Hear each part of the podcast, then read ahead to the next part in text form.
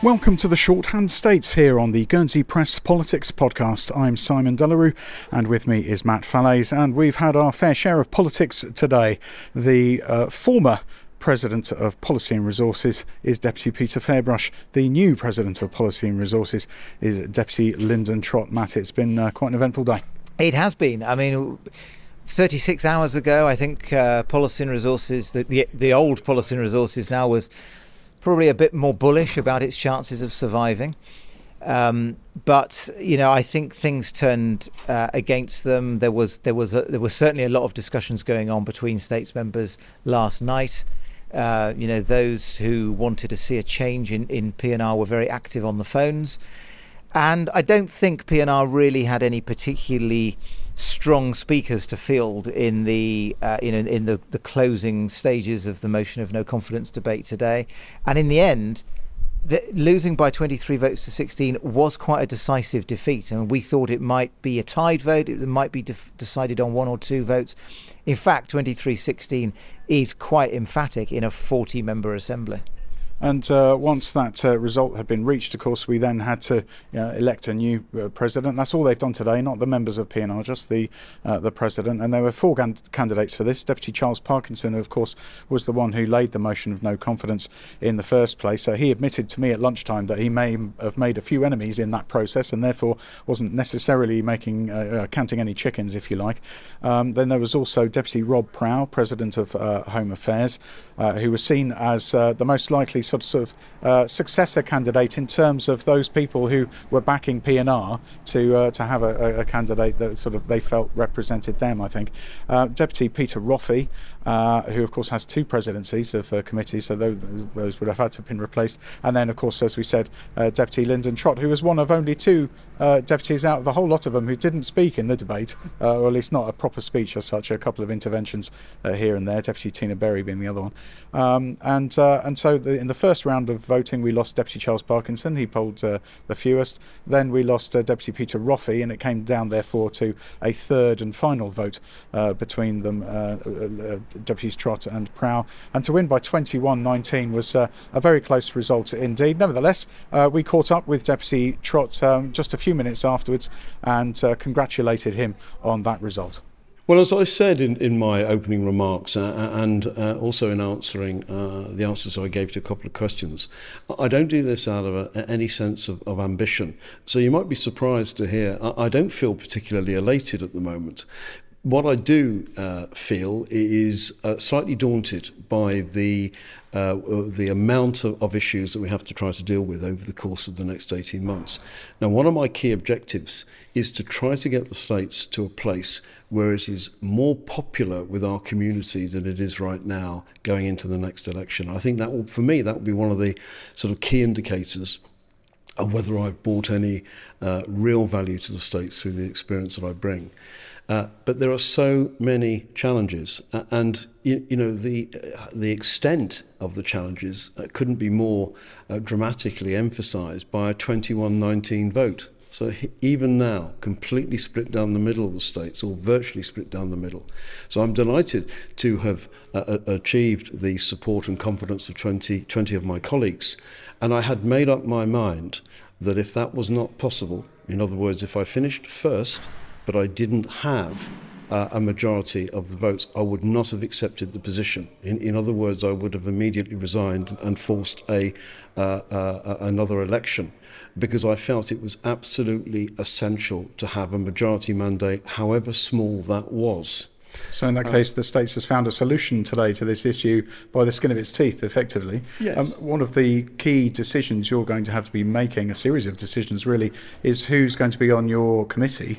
Um, have you already settled on that? Have, have you spoken to the people you'd like on that committee? Well, I can give you uh, some piece of news. Uh, right from the word go, I, I regarded uh, Deputy Heidi Soulsby as a, uh, a candidate that, that would probably fit across almost any PNR. In fact, I know that the old PNR had tried to recruit her back on. She has fairly recent experience, and it would be my uh, hope that the states will elect Deputy Heidi Soulsby. Uh, and if that is the case, then I will suggest to the committee that she becomes the, the Deputy Chief Minister, the Vice President of PNR. As to the makeup of the other three, I shall be writing to all states members this evening asking for expressions of interest.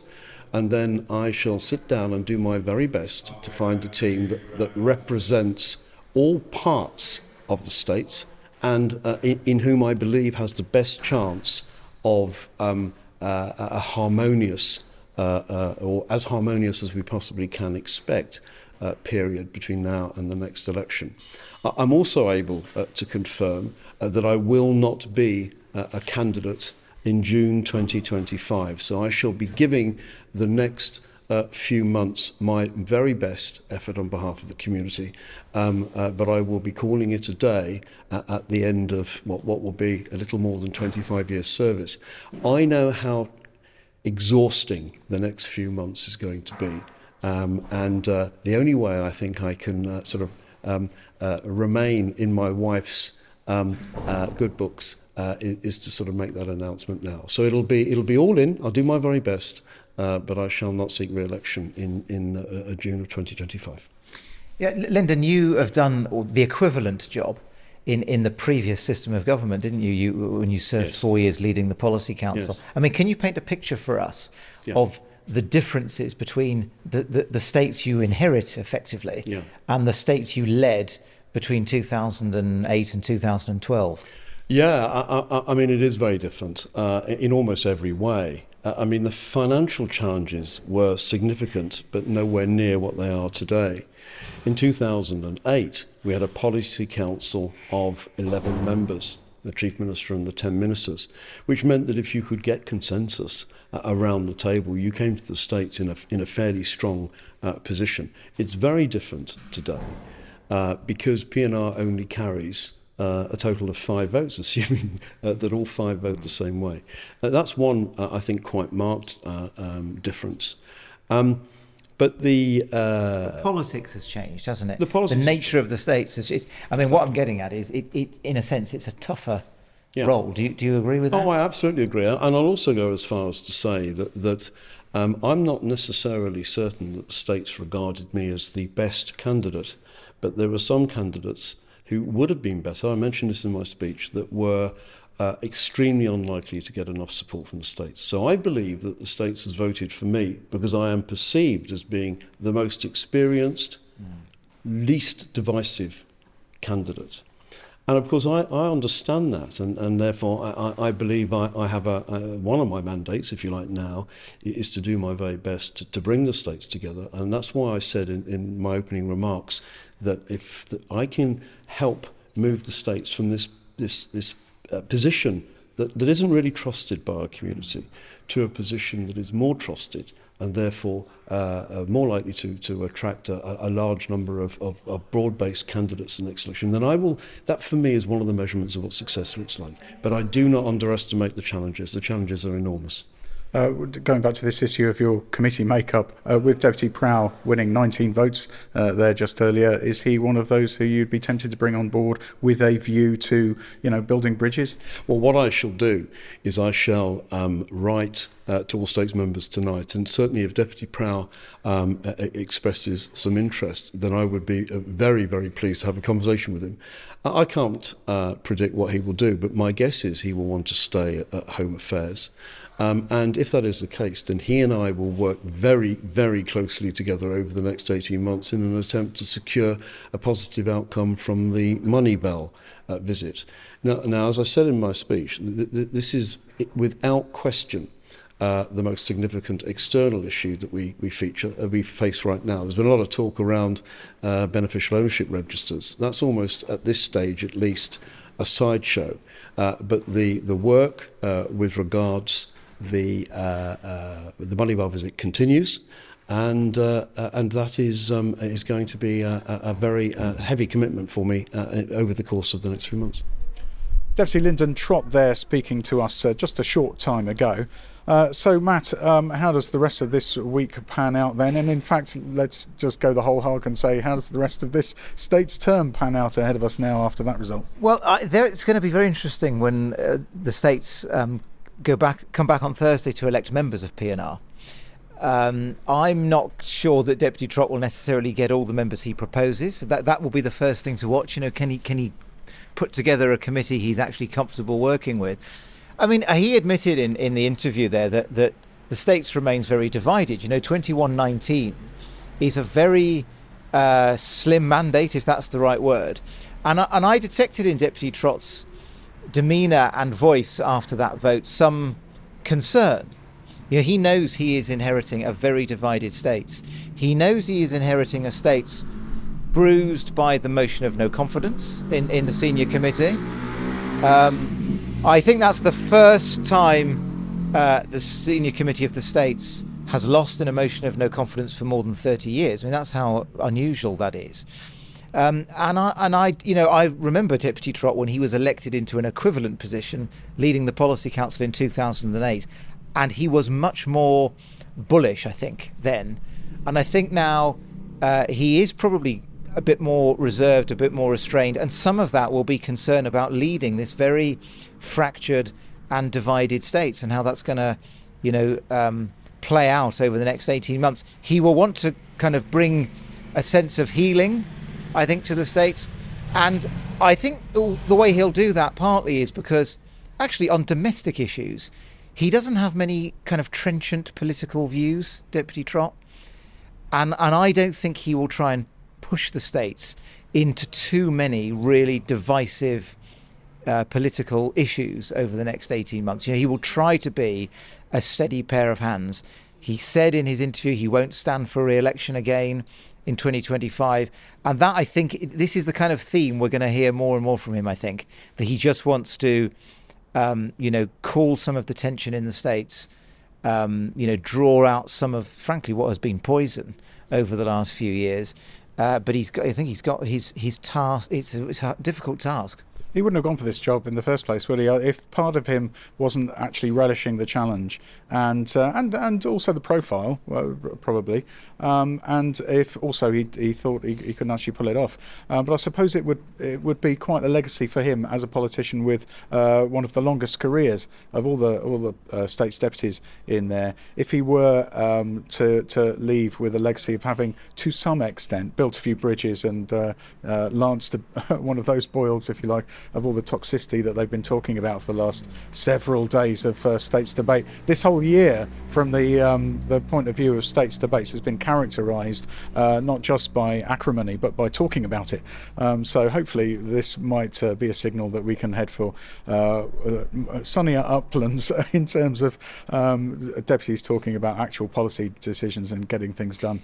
Yeah, yeah, because what will be interesting for political watchers now is that, that the election of Deputy Trott and, and presumably a committee that he's comfortable with um, changes the dynamics. You know, we, this division that has been quite apparent, um, all of a sudden the dynamics are changed. I mean, for example, you know, several committee presidents have been very reliant on the loyalty of the Policy and Resources Committee.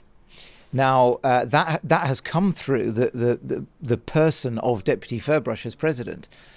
All of a sudden, that's gone, and you know s- some of those committee presidents will be apprehensive about what this new look PNR will mean for them. So you know, I, I, I think that, that Deputy Trott's election and, and the election of his committee, whoever it is, is going to is going to change the dynamic of the states quite a lot. But what he will be hoping, obviously, is that as as the, the, the, the, way things have been over the last three years kind of falls apart, that he can build something that's constructive out of that. But there are going to be quite a lot of, you know, bruised uh, personalities, you know, people hurt over what's happened, and it will be quite a task for him, I think, to to, to bring the states together enough to tackle some of the uh, you know the, the major challenges which they face. And uh, obviously, one of the advantages of uh, bringing in Deputy Heidi Soulsby, that he said was one of those who he wanted to bring onto his uh, committee, is that uh, she's not going to uh, require new elections to replace her as a committee president, as as it would be the case with, uh, say, Deputy Prow, for example, who was the one I asked him about. Um, of course, another uh, deputy without portfolio, as it were, as uh, Deputy Gavin St Pierre. That'd be rather interesting to see if he's brave enough to uh, decide to pull him into the ranks of, of PNR. But obviously, you know, another deputy with a great deal of experience, but uh, you know that would be that would be seen as a divisive move, I suspect. But anyway, that's that's all still to come. Uh, tomorrow we've got a very busy agenda with lots of uh, committee update statements, which will be full of uh, interesting facts and figures as they always are. But let's leave that for uh, tomorrow. I think you've heard uh, quite enough from us for now. Let's just quickly hear from the candidate who narrowly lost, only just by the two votes there. this was Deputy Rob Prow a few minutes after the result. So, uh, Deputy Prow, uh, you put yourself forward for the top job. It was exceedingly close at the end there. Yes, it was, and I'm very, very grateful for all those uh, stakes members who um, had the, uh, uh, the, the, the courage to, to vote vote for me and give me uh, their support. It's um, very nice to to receive such a level of votes. Thank you. Um, we are just a few moments after the result has been announced there, but um, have you thought in advance about whether you would seek to get a seat on PNR or prefer to continue as President of Home Affairs? I think it's time for the whole Assembly to uh, go home and reflect uh, the, the last um, few, few, days and, and the uh, motion no, no confidence and the, uh, uh, the election of, of Deputy Trott as, as President. Uh, and uh, I, I, think I'm, I'm one of those. I've got a very, very big and, important, in my view, mandate in ho- home affairs. Um, that's what I've concentrated all, all term, and, and that's um, what I believe I, I should probably continue to uh, want to do. Uh, lots of talk about bloodletting of factions, um, uh, toxicity, that sort of thing during this whole uh, two days of debate spread over several weeks. Um, do you think Lyndon Trott is going to be uh, somebody who can see you through the next 18 months with much less of that going on? Well, um, the, my, my, my answer to that is I sincerely hope so. Um, but uh, the proof of the pudding is in the eating. Um, and it's, I think, uh, the, the Assembly is still divided. Those factions that you alluded to still exist, and it's, a, it's, a, it's an uphill struggle. All I can say is that uh, I will do my level best to make sure, uh, as best I can, that the uh, Assembly does work together and uh, we actually start to complete some of the stuff that we really should have completed already. Uh, Deputy Rob Prow there. And uh, going back further in time, uh, at lunchtime, uh, we were able to catch up with Deputy Peter Ferbrache, the, of course, now former uh, President of Policy and Resources. This was his take uh, shortly after the motion of no confidence result. Well, I'm disappointed, but if you'd have asked me a week or two ago what the result would have been, I might not have quite got the, the margin, but I would have thought that it was going to be successful. the I am surprised at the vote because two or three people who had positively assured me as recently as a day or two ago that they were going to vote with us. Not only voted against us, but spoke against us. One in particular, but I'm not going to name anybody. There's no purpose in that. I don't want to be seen to be angry. Uh, I'm disappointed, uh, and that person will never be my friend again. Why do you think the momentum moved against your committee? Because as recently as 40 hours ago we were speaking expect could have been a tied vote you know it was yeah. it was that close. In the end your committee was only able to muster 16 votes and, and that's 16 and a half. and, and, and that's perhaps fewer than you anticipated. So the momentum was in the end moving against your committee wasn't it? I mean do you, do you have any feel for why that was? Well i think one person in particular was speaking to certain people uh, and i think that certain people who had absolutely categorically assured me that they were standing shoulder to shoulder with me have changed their minds in the last 24 hours. I could do nothing about that. I could do nothing about that. Just to say, I will always be sorely disappointed with them.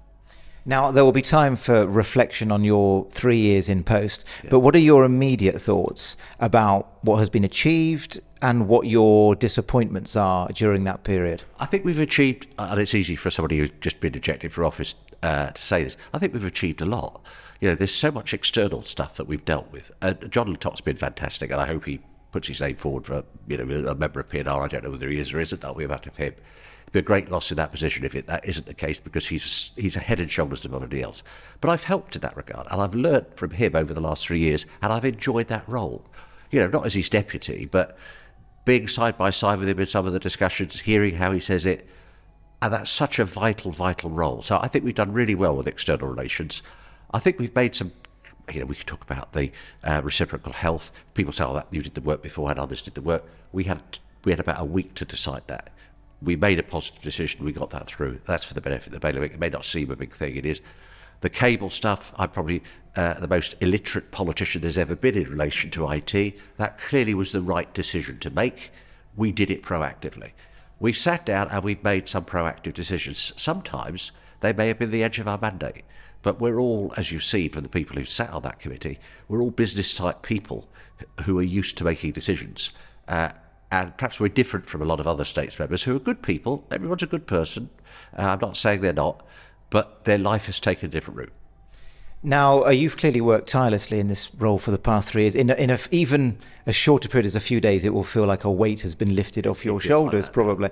Um, uh, but you have said you'll stay in the States. You will play whatever role. Conscientious backbencher. I am not. Uh, I've already had uh, uh, two people ask, would I put my name forward for, or allow my name to be put forward for so and so? With one exception, the answer is no. Uh, I won't. I'm going to be a backbencher. I'll still be conscientious because everybody knows me. I will. I'll always read everything. I'll attend presentations, etc. But my life moves on. The greatest love of my life, other than well, the greatest love of my life, other than Guernsey and my family, has been law. I fell into law. Don't come from a legal background. I've enjoyed the career. I'm going to do a lot more of that. Deputy Peter Ferbrache there. And, uh, well, do stay right here for further uh, updates and uh, daily reviews of the proceedings of the states, and of course, page after page uh, with what all that's going on in the uh, newspaper physically and digitally, uh, so you can catch up on all of what's happened there. But for now, from myself and Matt, good night. Good night.